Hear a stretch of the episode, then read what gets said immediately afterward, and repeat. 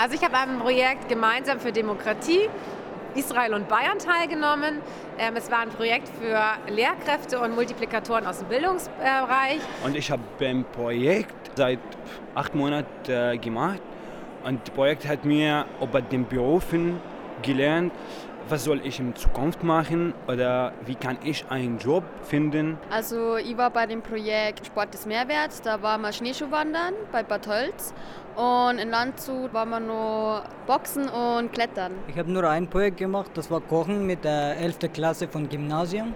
Wir haben zusammen gekocht und die haben die Familie eingeladen dann. Insgesamt zehn Projekte hat das Wertebündnis Bayern über drei Jahre lang gefördert.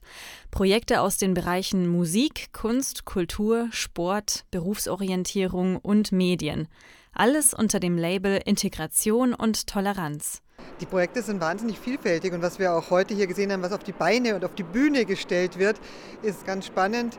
Die Projekte sind alle so angelegt, dass sie sehr stark eben von den Kindern respektive Jugendlichen selber kommen und ähm, ihre Perspektive zeigen. Katrin Demmler vom J F F, Institut für Medienpädagogik, ist im Sprecherrat des Wertebündnis, das zum Ziel hat, junge Menschen über Wertefragen zum Nachdenken anzuregen und sie zum Handeln zu ermuntern. Bei den Projekten, die in der Pinakothek der Moderne gefeiert worden sind, hat das auf jeden Fall schon geklappt. Also die Projekte, die waren toll, weil auch wenn du in der Klasse mit denen zusammen bist, du hast mit denen nicht so einen Bezug gehabt und mit den Tagen ist man trotzdem näher gekommen und die Vorurteile sind auch weniger geworden. Wie kann man auch mit verschiedenen Kulturen und verschiedenen Menschen in Zukunft leben?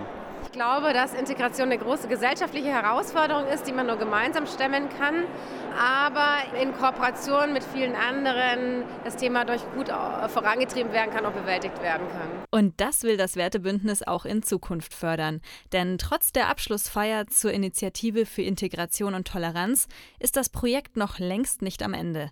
Zumindest, wenn es nach Geschäftsführerin Andrea Taubenböck geht. Diese Initiative sollte aus unserer Sicht weitergehen, weil ähm Integration nicht in kürzester Zeit, nicht in drei Jahren zu bewältigen ist. Und wir hoffen natürlich, dass wir weiterhin Fördergelder bekommen, dass wir diese großartigen Initiativen auch weiter betreiben können.